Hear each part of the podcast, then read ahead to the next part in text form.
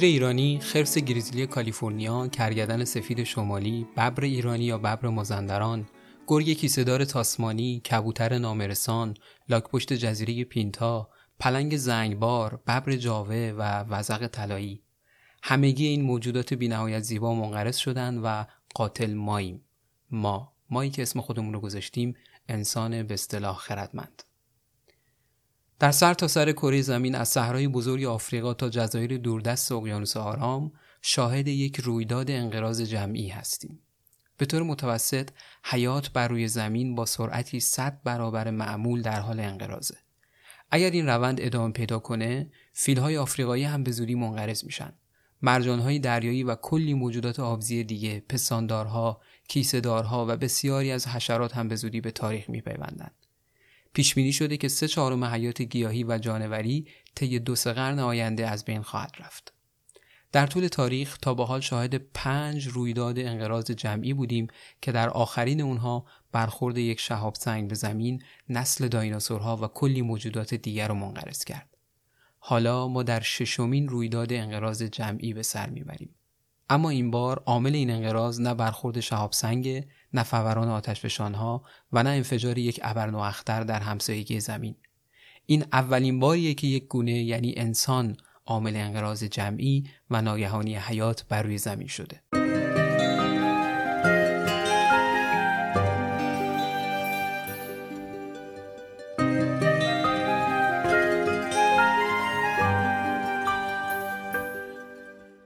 اگر نگاهی به نقاشی های روی دیواره قارها بندازیم که توسط اجدادمون کشیده شدن ممکنه فکر کنیم که خیلی از این موجودات افسانه ای هستند کرگدن پشمالو گوزن قولپیکر و نیاگاوهای بزرگ که جد گاوهای اهلی امروزی بودند هنرمندان خالق این قارنگاره ها زنده موندن تا شدن ما یعنی انسان خردمند امروزی.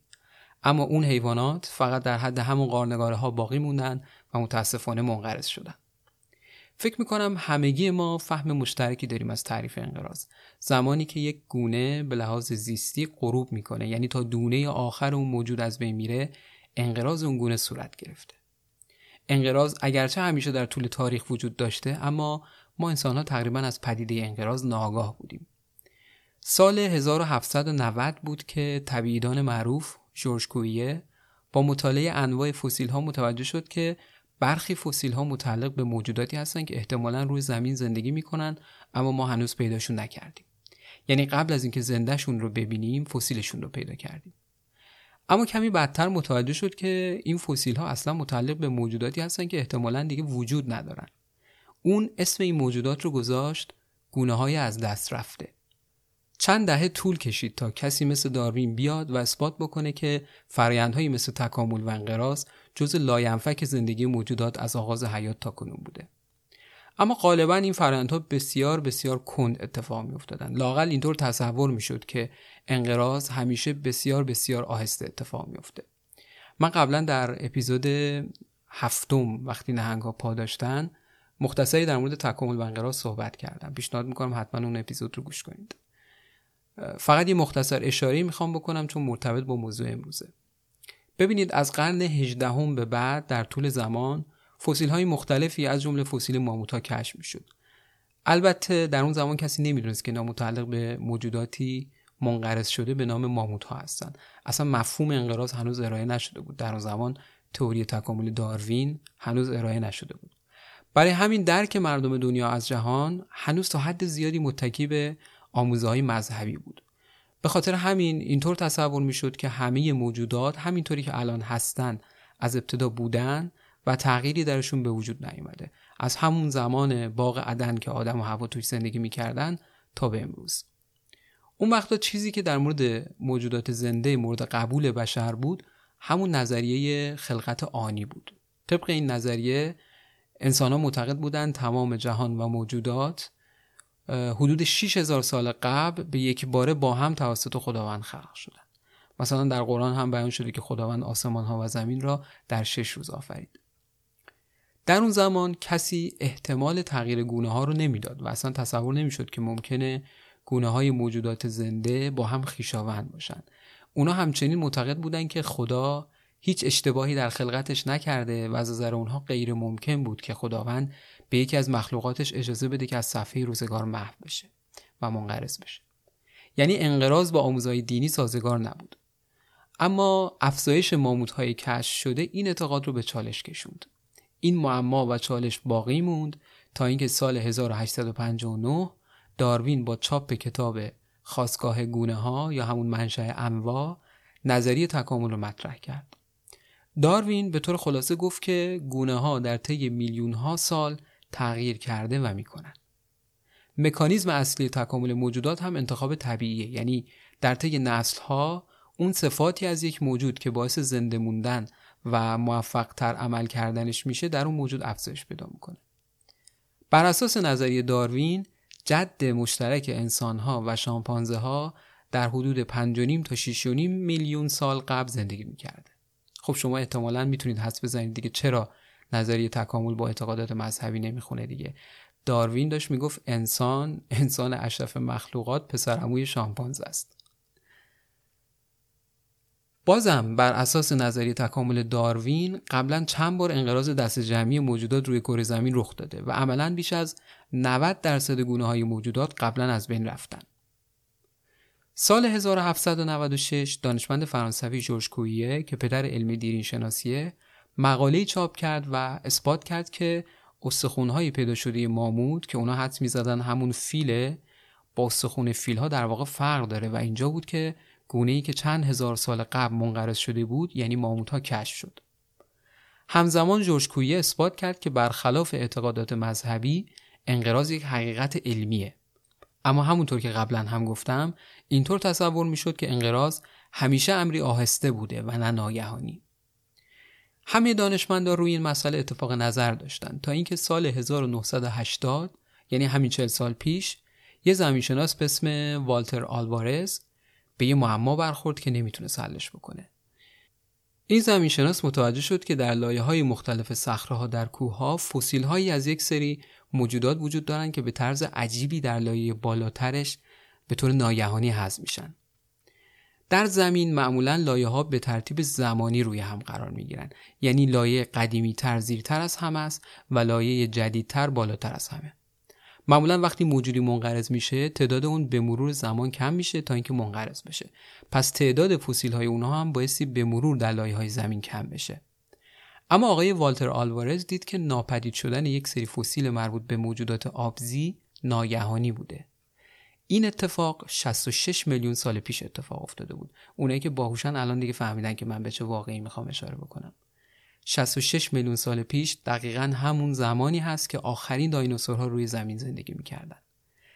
زمینشناس آقای والتر آلوارز به کمک پدرش لویز آلوارز که اتفاقا باهوشتر از پسرش بود و جایزه نوبل فیزیک رو قبلتر از آن خودش کرده بود به کمک هم این معما رو حل کردن. اونا با هم خواص شیمیایی اون لایه رو که ناگهان فسیل ها درش ناپدید شده بودن بررسی کردند و متوجه شدن که میزان عنصر ایریدیوم اون لایه بیشتر از میزان طبیعی موجود بر روی زمینه. ما معمولا ایریدیوم چندانی روی پوسته زمین نداریم اما تا دلتون بخواد در اجرام سماوی ایریدیوم داریم مثل سیارک ها و شاب سنگ ها اینجا بود که آقای آلوارز تئوری خودش رو ارائه داد. 66 میلیون سال پیش یک سیارک خیلی بزرگ به زمین برخورد می‌کنه که باعث میشه 75 درصد تمام گونه های گیاهی و حیوانی موجود بر روی زمین از بین بره و منقرض بشه. زمانی که این ادعا مطرح شد خیلی ها حتی دانشمندا به این تئوری خندیدن. تا سال 1991 که دهانه چیکسلوب در شبه جزیره یوکتان در مکزیک کشف شد. این دهانه گرد محل برخورد اون سیارک به زمینه. قطر این دهانه بیش از 180 کیلومتر و عمق اون حدود 20 کیلومتره. دانشمندا تخمین زدن که زمان برخورد در دهانه چیکسلوب به 66 میلیون سال قبل برمیگرده که دقیقا همزمان با انقراض عظیم دایناسور هاست. هر چیز زنده بر روی زمین در واقع باقی مونده اون روز خوفناک و سهمناک و عظیمه.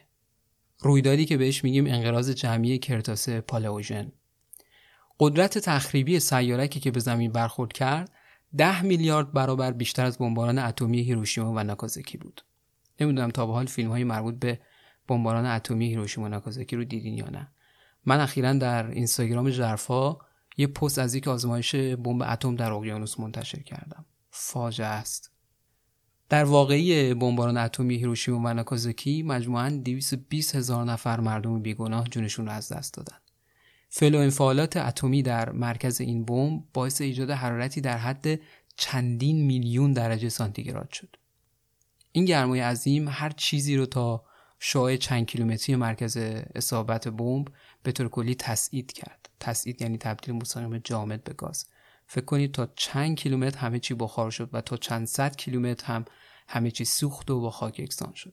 مردمی که از دوردست انفجار پسر کوچیک رو در آسمان هیروشیما می‌دیدن پسر کوچیک اسم اون بمب اتمی بود که آمریکا روی هیروشیما انداخت می‌گفتن انگار خورشید دیگری رو در آسمان دیدن واقعا جنایت بزرگی بوده. انسان واقعا گاهی انبوهی از دیوانگی با اندکی عقل. ای کاش شیوهی از زندگی وجود داشت که ما رو از شر قدرت رها کنه. الحق که در میون همه حیوانها رام کردن گونه انسان دشوارتر از بقیه است. خب داشتم می‌گفتم که قدرت تخریب حاصل از برخورد اون سیارک در 66 میلیون سال پیش 10 میلیارد برابر قدرت تخریب بمباران اتمی هیروشیما و ناکازاکی بود. 10 میلیارد برابر. شما دیگه خودتون تصور کنید که چقدر این واقع سترگ و عظیم بوده. همونطور که قبلا هم گفتم 75 درصد حیات بر روی زمین به کلی از بین رفت. از جمله دایناسورها تروسورها خزندگان بزرگ دوزیست خزندگان پرنده خزندگان دریایی بسیاری از آبزیان مثل ماهی ها دو کفهی ها نرمتنان و و و و. البته انسان در اون زمان هنوز متولد نشده بود و وجود نداشت که اگر داشت حتما ما هم منقرض می شدیم و دیگه مایی وجود نداشت حضور انسان سالان نهایتا به 7 میلیون سال گذشته برمیگرده در صورتی که برخورد اون سیارک مال 66 میلیون سال پیشه جالب بدونید که این رویداد انقراض جمعی بزرگترین و تنها ترین رویداد انقراض جمعی نبوده. زمین مجموعاً پنج بار شاهد رویداد انقراض جمعی بوده. در واقع 99 ممیز 99 درصد موجوداتی که تا به حال بر روی زمین زندگی کردن منقرض شدند. بعضی از اونها در طول زمان و آروم آروم منقرض شدند و بسیاری از اونها ناگهانی و بر اثر یک رویداد انقراض جمعی. سنجش این رویدادها بر اساس فسیل های جانداران دریایی انجام میشه. طی میلیون ها سال حیات بر روی زمین همونطور که گفتم پنج رویداد انقراض بزرگ شناسایی شده که طی اونها در چشم به هم زدنی بخش بزرگی از حیات منقرض شده. من نمی‌خوام در مورد هر پنج تا واقعه انقراض صحبت کنم چون دیگه خیلی تخصصی میشه. اما بعدم نمیاد به انقراض پرمین اشاره بکنم که بزرگترین انقراضی بود که در زمین رخ داده به طوری که اسم اون واقعه رو گذاشتن مرگ بزرگ یا مادر انقراض ها که حتی سهمناکتر از برخورد اون سیارک در 66 میلیون سال قبل بوده. این رویداد تقریبا 250 میلیون سال پیش رخ داده. طی این واقعه 96 درصد حیات بر روی زمین از بین رفت. این انقراض تنها انقراض شناخته شده حشراته. یعنی تنها انقراضی که در اون حتی حشرات هم منقرض شدن. من که باورم نمیشه یه روزی سوسکا و پشه منقرض بشن. بعد از این انقراض بزرگ از اونجایی که تنوع زیستی موجودات تقریبا به طور کامل از بین رفته بود مدت طولانی تری نسبت به سایر انقراضها طول کشید تا حیات دوباره به زمین برگرده.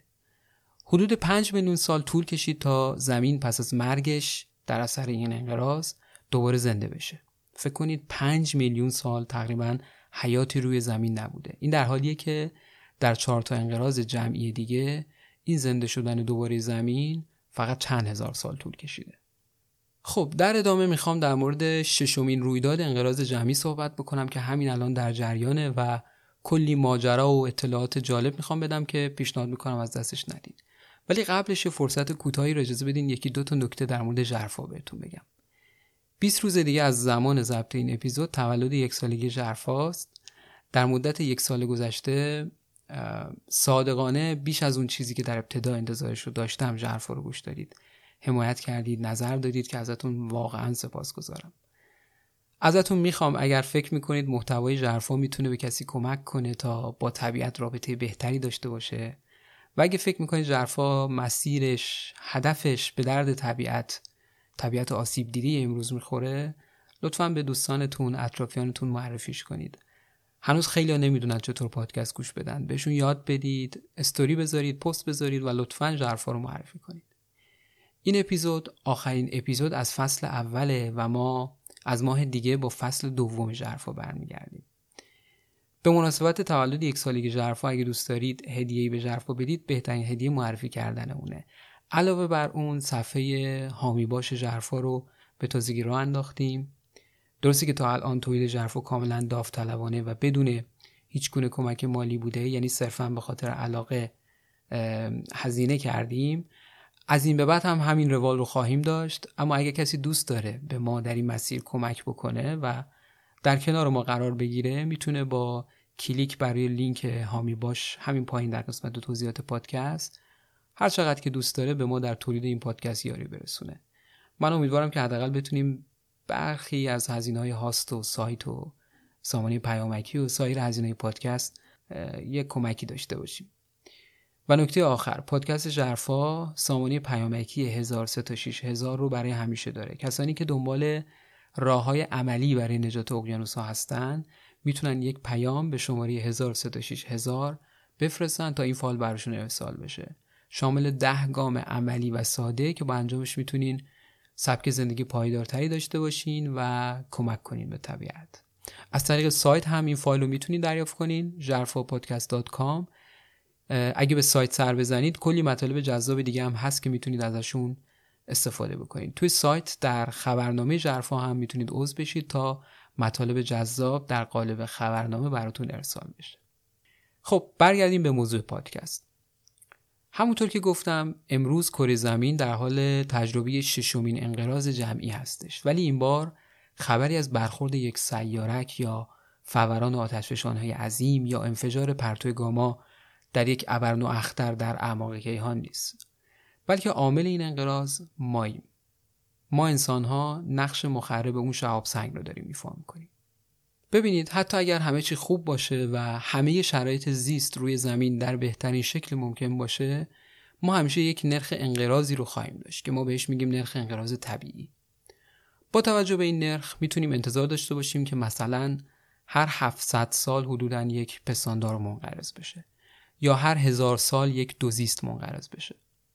اما الان سرعت انقراض پستانداران هزار برابر سرعت انقراض طبیعیه. یا در مورد دوزیستان سرعت انقراض 4500 برابر سرعت طبیعیشون هست.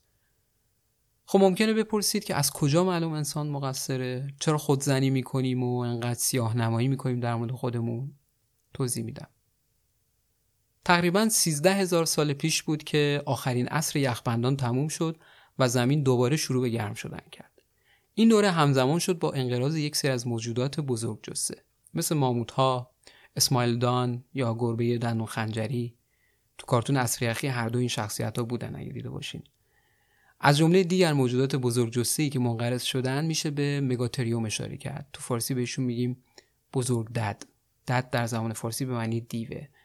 مولانا یه شعر معروف داره که میگه از که از دیو و دد ملولم و انسانم آرزوست. آرزوست. دیو و دد هر دو یک معنی داره. احتمالا به خاطر جسه بزرگ و زشت و دیلاقی موجود در فارسی بهش میگیم بزرگ دد اخیرا کش شده که علاوه بر تموم شدن عصر یخی و گرم شدن هوا انسانهای اولیه با شکار این موجودات برای گوشتشون و شاخشون احتمالا حتی عامل اصلی برای انقراض این موجودات بودن خصوصا در مورد ماموتا این اتفاقات در دوران پارین سنگی میافتاد. در این دوران انسان بیشتر از شکار لاشخار بود. یعنی کمتر شکار می‌کرد و بیشتر منتظر بود تا حیوانات دیگه شکاری بکنن و بعد اینها بقایاش رو بخورن. ده هزار سال قبل انسان شکارچی گردآورنده شد. یعنی لاشخاری رو کنار گذاشت و شروع به شکار کرد. همزمان انسانهای زیادی یکجانشین شدند و با اهلی کردن حیوانات و گیاهان دامداری و کشاورزی رو پیشه کردند. این اولین باری بود که انسان عوامل طبیعی رو در جهت منافع خودش کنترل می‌کرد این آغاز دوره هالوسین بعد از عصر یخبندان بود که بشر در آغوش ثبات نسبی آب و هوا شروع به گستردن تمدن خودش کرد در این دوران انسان طی هزاران سال به وسیله شکار، کشاورزی و دامپروری همواره در حال تغییر اکوسیستم ها بود. البته بسیار کم با موضعی چون انسان قدرتش بسیار محدود بود. در واقع از شروع یک جانشینی تا همین 200 سال پیش که انقلاب صنعتی رخ داد این میزان از تسلط و کنترل بر طبیعت که امروز شاهد اون هستیم در مخیله انسان هم نمی گنجید. اما بعد از انقلاب صنعتی دیگه نگم خودتون بهتر می‌دونید بلایی نیست که انسان سر زمین نیاورده باشه الان در دوره‌ای به سر می‌بریم که بشر پیشرفت‌های شگرفی در علم، فناوری، ارتباطات، حمل و نقل، هواشناسی و فضانوردی به دست آورده. در طول عمر زمین هیچ موجودی هیچ وقت به اندازه انسان زندگی رو بر روی زمین تغییر نداده. دقیقا به همین علته که اسم جدیدترین دوره زمین شناسی رو گذاشتن آنتروپوسین یعنی دوره انسانی. بذارید بیشتر توضیح بدم تا برای همه جا بیفته. ببینید ما در علم برای توصیف جهان اون رو به دوره های زمانی مختلف تقسیم می‌کنیم معمولا شروع یا پایان این دوره ها رو بر اساس اتفاقات خیلی بزرگ که کل کره زمین رو تحت تاثیر قرار میدن تعیین می‌کنن. مثلا تولد زمین تا پیدا شدن اولین نشانه های حیات. جدا شدن قاره ها از هم پیدا شدن بند پایان پیدا شدن ماهی ها پیدا شدن اولین گیاهان پیدا شدن رشته کوه و اومدن خزندگان. دوران دایناسورها برخورد سیارک و انقراضشون و بسیاری از اتفاقات بزرگ اینچنینی مبنای تقسیمات زمانی زمین هستند. اما دوره جدیدی که بیشتر دانشمندا آغازش رو از انقلاب صنعتی می‌دونن پیشوند اسمش رو از انسان وام گرفته. آنتروپوسین آنترو یعنی مربوط به انسان. این دوره دوره که بشر شروع به بهرهگیری انبوه از سوختهای فسیلی کرده و فعالیت های صنعتی و اقتصادیش به طور مؤثر و چشمگیری وضعیت اقلیمی و زیستی سیاره زمین رو تغییر داده. اگه به نمودار رشد جمعیت انسان نگاه کنید متوجه میشید که همین 200 سال پیش یعنی سال 1800 جمعیت انسان فقط یک میلیارد نفر بود. اما در این دوره جمعیت زمین از کمتر از یک میلیارد نفر به بیش از هفت میلیارد نفر رسیده. آقای استوارت پیم که یک بیولوژیست زیستشناس بسیار معروفیه سال 2014 مقاله ای رو در ژورنال معتبر Science چاپ کرد و در اون اثبات کرد که علت اصلی ششمین انقراض جمعی که درش به سر می‌بریم افزایش بی سابقه جمعیت انسان و البته به تبعش افزایش شگرف مصرف بر روی کره زمینه. این دو اتفاق با هم یعنی افزایش جمعیت و مصرف زنجیری طول و درازی از تهدیدها رو برای زمین به همراه آورد. واضح ترین اونها تغییر اقلیم و گرم شدن جهانی بوده. می‌دونید دیگه وقتی سوختهای فسیلی رو میسوزونیم همینطور داریم گاز دی اکسید کربن به اتمسفر اضافه می‌کنیم. در 800 هزار سال گذشته هیچ وقت غلظت گاز دی اکسید کربن به اندازه امروز نبوده. این گاز گلخانه ای هم باعث گرم شدن زمین شده و البته کلی عوارض وحشتناک با خودش به همراه داشته. فقط یک موردش رو اگر بخوام اشاره بکنم اینه که افزایش دی اکسید کربن موجود در اتمسفر باعث شده آب اقیانوس‌ها اسیدی بشه. توضیح شکم مفصله که چه فعل و انفعالات شیمیایی باعث میشه دی اکسید کربن آب اقیانوس‌ها رو اسیدی بکنه. اما فعلا اینو از من بپذیرید. حالا این اسیدی شدن باعث شده و میشه که خیلی از آبزیان از بین برن چون توانایی زندگی در اون حد اسیدی رو ندارن. یه چیزی که در اقیانوس زیاده و تا دلتون بخواد هست موجودات مختلف از گونه ها و نژادهای مختلفی هستن که پوستهای سخت کلسیومی دارن کلسیوم کربوناتی. همه موجودات با اسیدی شدن اقیانوس از بین میرن چون دیگه نمی‌تونن پوسته سختشون رو تولید کنن. نمونه دم دستیش رو اگر بخوام بگم و همتون حتما دیدین حلزونای دریایی انواع صدفها و oyster ها هستن. البته فکر نکنید فقط محدود به همینا میشن. تقریبا تمام سخت پوستان که شاید میلیون ها گونه مختلف بشن و خیلی موجودات دیگه حتی فیتوپلانکتون هایی که با چشم دیده نمیشن وابسته به کلسیوم هستن. اگه به همین روندی که الان در حال گذراندش هستیم ادامه بدیم تا پایان این قرن میزان پیهاش آب که یک واحد سنجش میزان اسیدی بودن آبه به 7 تا 8 می‌رسه. 7 تا 8 دهم. و این یعنی تا پایان این قرن یک سوم کل موجودات آبزی در اقیانوس ها منقرض میشن. یعنی تا همین 80 سال دیگه یک سوم موجودات دریاها از بین میرن. یکی دیگه از خیانت های ما انسان ها نسبت به طبیعت معرفی گونه های مهاجمه. ببینید ما همیشه طبیعت رو دستکاری می‌کنیم اما حواسمون نیست که اون طبیعت طی میلیون ها سال به یک تعادل به یک هارمونی رسیده که اگه به همش بزنیم میشه مثل یک دومینویی که نمیشه جلوشو گرفت. وقتی که ما یک گونه جدید رو وارد یک منطقه می‌کنیم که بومی اون منطقه نیست ممکنه به کل تعادل اکوسیستم رو در اون منطقه برهم بزنیم. به خاطر همین به اون گونه میگیم گونه مهاجم. و ما تا دلتون بخواد با جابجایی گونه ها گونه های مهاجم اضافه کردیم به طبیعت در نقاط مختلف. به عنوان مثال در خلال جنگ جهانی دوم تعدادی مار به صورت اتفاقی و با پنهان شدن در هواپیماهای نظامی وارد کشور گوام شدند. کشور گوام در واقع یک جزیره است در غرب اقیانوس آرام که جزی از خاک آمریکا محسوب میشه. در واقع خودگردان هست. آمریکا کلی از این کشورهای خودگردان داره که اکثرشون جزایری هستن در اقصا نقاط دنیا مثل پورتوریکو، ویرجین آیلند، پالمیرا و خیلی جزایر دیگه. بگذاریم. داشتم می‌گفتم که مارهایی که احتمالا قاطی ادوات نظامی بودن با هواپیما وارد جزیره گوام شدند. بعد از وارد شدن این مارها به مرور جمعیت پرنده های کشور گوام شروع به کاهش کرد تا اینکه الان دیگه خیلی وقت به کل نسل همه پرندگان کشور گوام منقرض شده. مارها گونه مهاجمی بودند که وارد اکوسیستمی شدن که دست برتر رو داشتن چون خودشون شکار نمی شدن دشمن طبیعی نداشتن در واقع اصلا در اون طبیعت نبودن که طی میلیون ها سال دشمن طبیعیشون وجود داشته باشه برای همین با فراغ بال تا دونه آخر پرندگان جزیره رو شکار کردند. دوازده گونه مختلف پرنده در جزیره گوام منقرض شدن و دیگه وجود خارجی ندارن. حالا مشکل به اینجا محدود نمیشه. تمام اجزای اکوسیستم به هم وصلن. پرنده ای اگر نباشه احتمالا موجودات دیگه که قبلا از اون پرنده شکار می‌کردن و تغذیه می‌کردن اونها هم منقرض خواهند شد و از همین بدتر خود درختان وجودشون به وجود این پرنده ها وابسته است و با کمی فاصله قطعا تعداد درختان هم کم خواهد شد تا اینکه شاید اصلا از بین برن خود اهالی گوام میگن نظامی ها تعمدن این مارها رو با خودشون آوردن که جمعیت موش ها رو کنترل کنن ولی نمی‌دونستن عاقبتش چی میشه. یه مثال دیگه می‌زنم براتون از دریاچه ویکتوریا که بزرگترین دریاچه در کل قاره آفریقا است. خیلی عظیمه طوری که چند تا کشور آفریقایی در اون مرز آبی دارن. وقتی که یک عده انسان بیفکر یک نوع ماهی رو از رودخونه نیل به این درجه اضافه کردن صدها گونه از ماهی سیکلیت در این دریاچه به طور کامل منقرض شدن. یا اصلا چه راه دور بریم؟ همین دریای کاسپیان خزر خودمون. اگه اشتباه نکنم قبلا این مسئله رو توضیح دادم در اپیزود هشتم از سان فرانسیسکو تا آشوراده ببینید اتحاد جماهیر شوروی سابق در زمان روی کار آمدن لنین و بعدها در زمان استالین برای پیشرفت اقتصاد کشورش و وضعیت مردمش دست به اجرای یک سری از پروژه های خیلی بزرگ زد. از ساخت صد راهسازی کانالسازی و خیلی پروژه های عمرانی بزرگ دیگه. اکثر این پروژه هم توسط اردوگاه های کار اجباری گولاک ساخته می شدن. محکومین سیاسی که اون زمان حدود یک دهم جمعیت شوروی رو شامل می شد محکوم به کار اجباری در گولاک بودند. حتی کودکان و سالخوردگان هم شامل می شدن.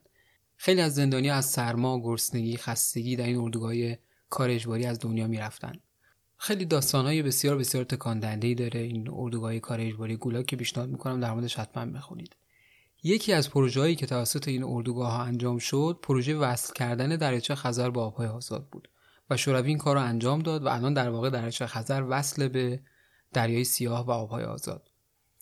دو تا رودخونه وجود داره در روسیه به نام های ولگا که به دریای خزر میریزه و رودخونه دون که به دریای سیاه میریزه. و دریای سیاه هم که می‌دونیم دریای آزاده وصل میشه به مدیترانه و از اونجا هم که به اقیانوس اطلس. اتحاد جماهیر شوروی یک طرحی داد که یک کانالی بزنه و این دوتا رودخونه رو به هم وصل کنه. این پروژه عظیم توسط اردوگاه های کار اجباری گولاگ طی چهار سال ساخته شد. اینطوری دریای خزر وصل شد به آبهای آزاد. حالا بعد از این اتصال اتفاق تلخ و وحشتناکی برای دریای خزر افتاد که هنوزم که هنوزه بعد از گذشت سالها نه تنها برطرف نشده بلکه هر روز بدتر و بدتر هم میشه. و اون این که بعد از اتصال دریاچه خزر به دریای سیاه یک سری شاندارهای دریایی که در واقع یک گونه مهاجم محسوب می شدن از طریق این کانال وارد دریاچه خزر شدن.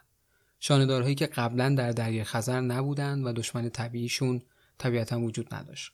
خب به طب نظم اکولوژیکی منطقه به هم ریخت و الان این شاندارها بلای جان دریای خزر شدن. یکی از اصلی ترین دلایل کاهش جمعیت فوک خزری همین شاندارهای مهاجم هستند پس می‌بینید که انجام یک پروژه بدون در نظر گرفتن عوارض زیست محیطیش چه عواقب وحشتناکی می‌تونه داشته باشه و تا دلتون بخواد می‌تونم از این مثال ها براتون بزنم.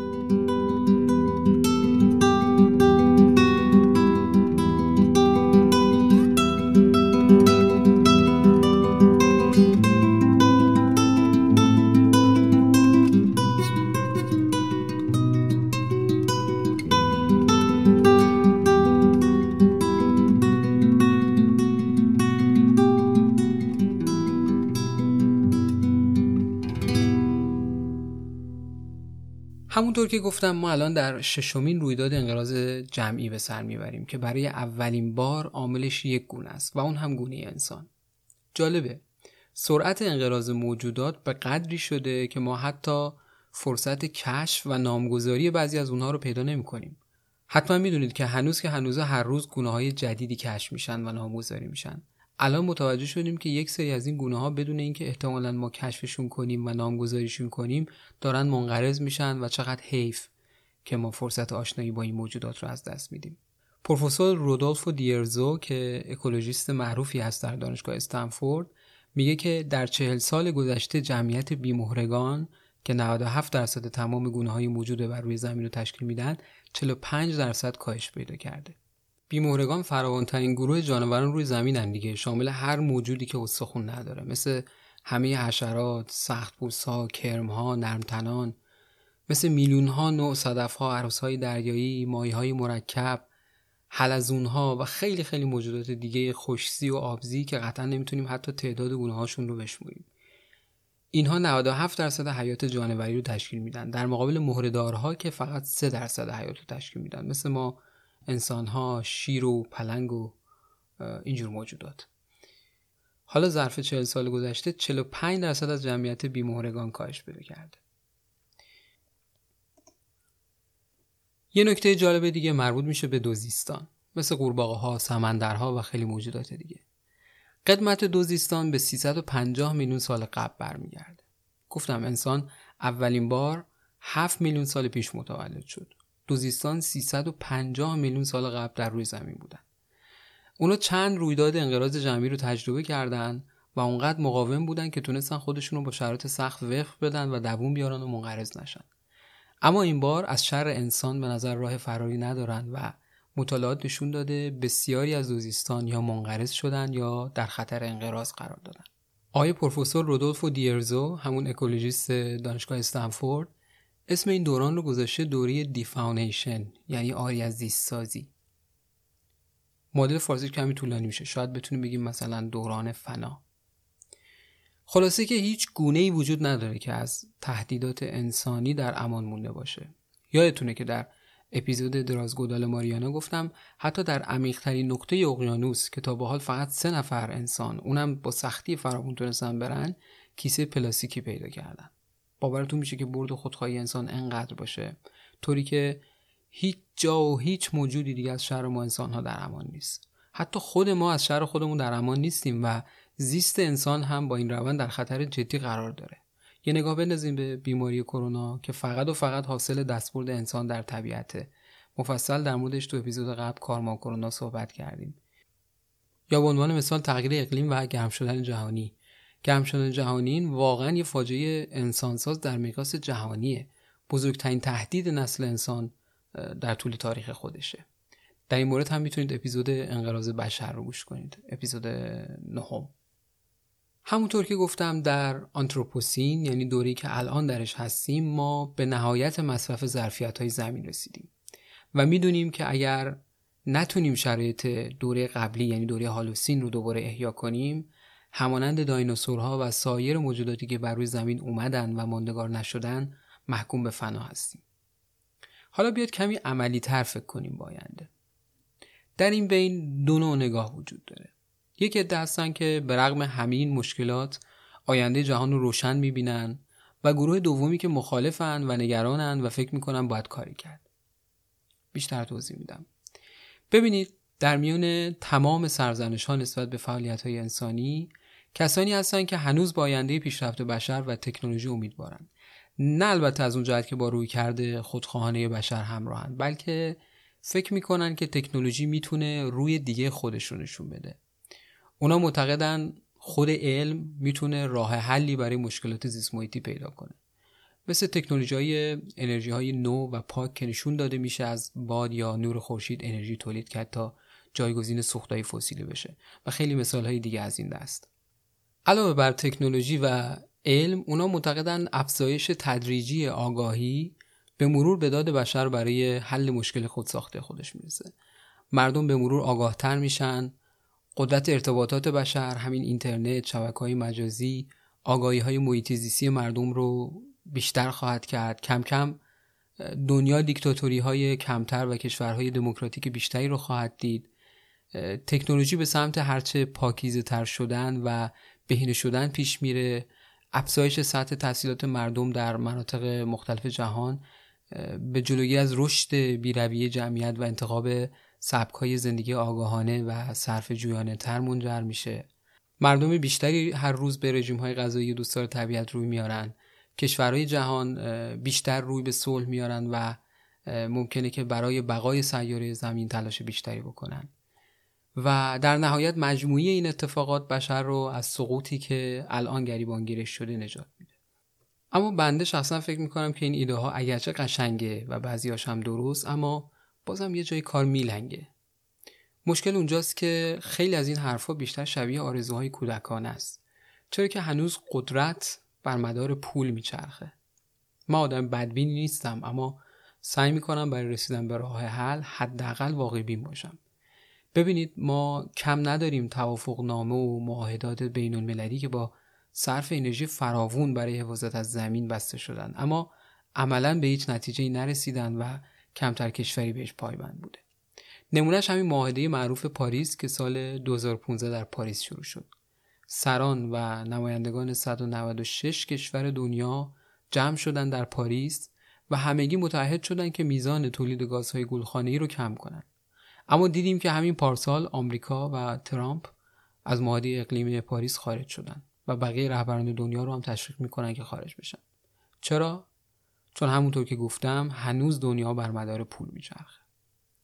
یا اونهایی که خیلی به دموکراسی امید بستن حواسشون هست که از صندوق آرای بزرگترین دموکراسی جهان یعنی آمریکا انسانهای خودبینی مثل ترامپ پا به سیاست گذاشتن که هنوز دم از برتری نژادی می‌زنن. همین روزهای ضبط این اپیزود سراسر آمریکا عرصه تظاهرات مردم آمریکا در اعتراض به کشته شدن یک آمریکایی سیاهپوست توسط چند پلیسه. یکی از پلیسا در شهر مینیوپولیس زانوی خودش رو به مدت 7 دقیقه روی گردن جورج فلوید گذاشت تا بالاخره این آدم درگذشت. من ندیدم ترام یک بار از ته دل همراهی کنه با غم این مردم. آدمی با این تفکر به نظر شما محیط حتی در ده اولویت اولش هم قرار می‌گیره؟ هرگز. اصلا خود ترام بارها گفته که گرمایش زمین شوخیه و بهش اعتقاد نداره. پس اینطوری نیست که بشینیم کنار و بگیم که به مرور همه چی خودش درست میشه و خیلی خوشبین باشیم. دنیل کوبین در رمان درخشان خودش به نام اسماعیل که به زبان فارسی هم اتفاقا ترجمه شده به ریشه های فلسفی مشکلات محیط زیستی بشر می‌پردازه. تو اون رمان دنیل کوبین میگه انسان زمانی سنگ بنای زوال خودش رو گذاشت که خودش رو موجودی جدایی از طبیعت دونست. خودش رو تافته جدا بافته دونست که برتر از بقیه حیواناته. این تفکر که اشرف مخلوقات هستیم دست ما رو برای هر گونه بهره کشی از طبیعت باز گذاشت. و متاسفانه وارد قفلت بزرگی شدیم و متوهمانه فکر کردیم که چیزی جدایی از قوانین طبیعت هستیم. هنوز تک تک ما خودمون رو نسبت به سایر موجودات محقتر می‌دونیم و راحت طلبی خودمون رو بر منافع سیاره زمین ترجیح میدیم. هنوز هم خیلی از ماها در مقابل این پرسش که اگر زمین از بین بره چی کار کنیم در دلمون میگیم جای نگرانی نیست چون به عمر ما قد نمیده. یعنی اوج خودخواهی. اما قوانین جهان خوشبختانه متاسفانه بر اصول خودمهورانه و ساده انگارانه ما استوار نیست. ما هم مثل تمام موجودات دیگه در مقابل پیچیدگی جهان کوچیک و کم قدرتیم و هنوز رازهای بسیاری در جعبه سیاه هستی وجود داره که ما چیزی از اون نمی‌دونیم. بلایایی که بزرگتر از اراده ما بر ما وارد میشن و ما به کل غافلگیر میشیم. مثلا همین کرونا که حقیقتا گواهی مدعاست. بشر به معنای واقعی در مقابل کرونا عاجز شد. در اپیزود قبلی کارما و کرونا مفصل توضیح دادم که چرا من معتقدم کرونا کارمای کردار ماست. در نهایت تنها روزنه امیدواری بشر تغییر دیدگاهش و ارتقاء سطح آگاهیش نسبت به نظم پیچیده طبیعته. اگر تنها یک راه عملی باقی مونده باشه به نظر من اون عزم جدی انسان برای احیای این نظم ظریفیه که متاسفانه به هم ریخته. اگر این بار انسان خردمند به عنوان جدید انسان مسئول وارد صحنه زمین بشه با در دست داشتن علمی که تمام موجودات زمین تاوان اون رو دادن راه رفته رو می‌تونه برگرده.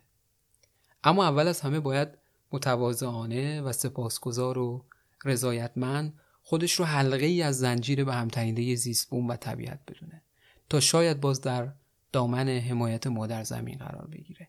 اگر ما به چنین مرحله برسیم اون وقته که می‌تونیم بگیم اگر انسان نباشه آیا امیدی برای گوریل در معرض خطر پاندای در حال انقراض باقی است انسانی با این نگرش می‌تونه در خدمت طبیعت قرار بگیره و با عملش دونه دونه اشتباهات خودش رو جبران کنه و اما نکته آخر ما انسان ها فقط به انقراض موجودات معروف و کاریزماتیک مثل گوریل ها، ببرها، پلنگ ها، خرسای قطبی و کرگدن ها توجه می‌کنیم. اونا همه مهمن و باید قطعا بهشون توجه بشه.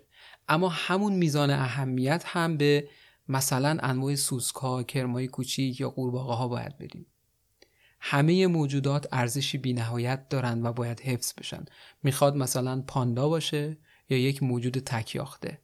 که گاهی ارزش اکولوژیکی یک موجود تکیاخته ممکنه بسیار بسیار بیشتر از یک موجود بزرگ و معروفی باشه که همه می‌شناسیم مثلا فیتوپلانکتون موجود میکروسکوپیه که هر نفسی که می‌کشیم رو مدیون اکسیژن تولیدی اونها هستیم و اگر منقرض بشن حیات روی زمین ناممکن خواهد بود. جان مویر که یه جورایی پدر طبیعت آمریکاست کسی که تمام عمرش رو گذاشت برای حفاظت از طبیعت آمریکا یه جمله معروفی داره که دقیقش یادم نیست اما نقلمه مضمون می‌کنم.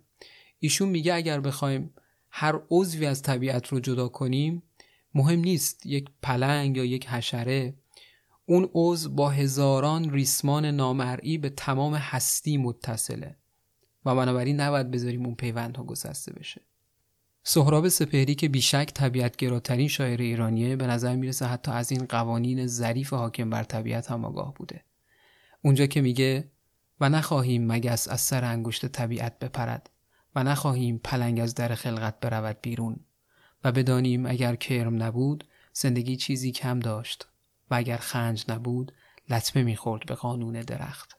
و اگر مرگ نبود دست ما در پی چیزی میگشت و بدانیم اگر نور نبود منطق زندگی پرواز دگرگون می‌شد و بدانیم که پیش از مرجان خلایی بود در اندیشه دریاها.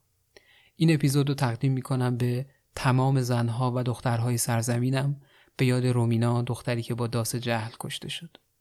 این قسمت از جرفوت تولید شده بود توسط افسانه غذاوی میلاد پاینده و من علی رضا پاینده. گر تن بدهی دل ندهی کار خراب است. چون خوردن نوشابک در جام شراب است. گر دل بدهی تن ندهی باز خراب است. این بار نه جام است و نه نوشاب سراب است. اینجا به تو از عشق و وفا هیچ نگویم چون دقدقه مردم این شهر حجاب است تن را بدهی دل ندهی فرق نداره یک آیه بخوانن گناه تو سبب است خریدن تنت را و بریدن کفنت را و یک آیه و چند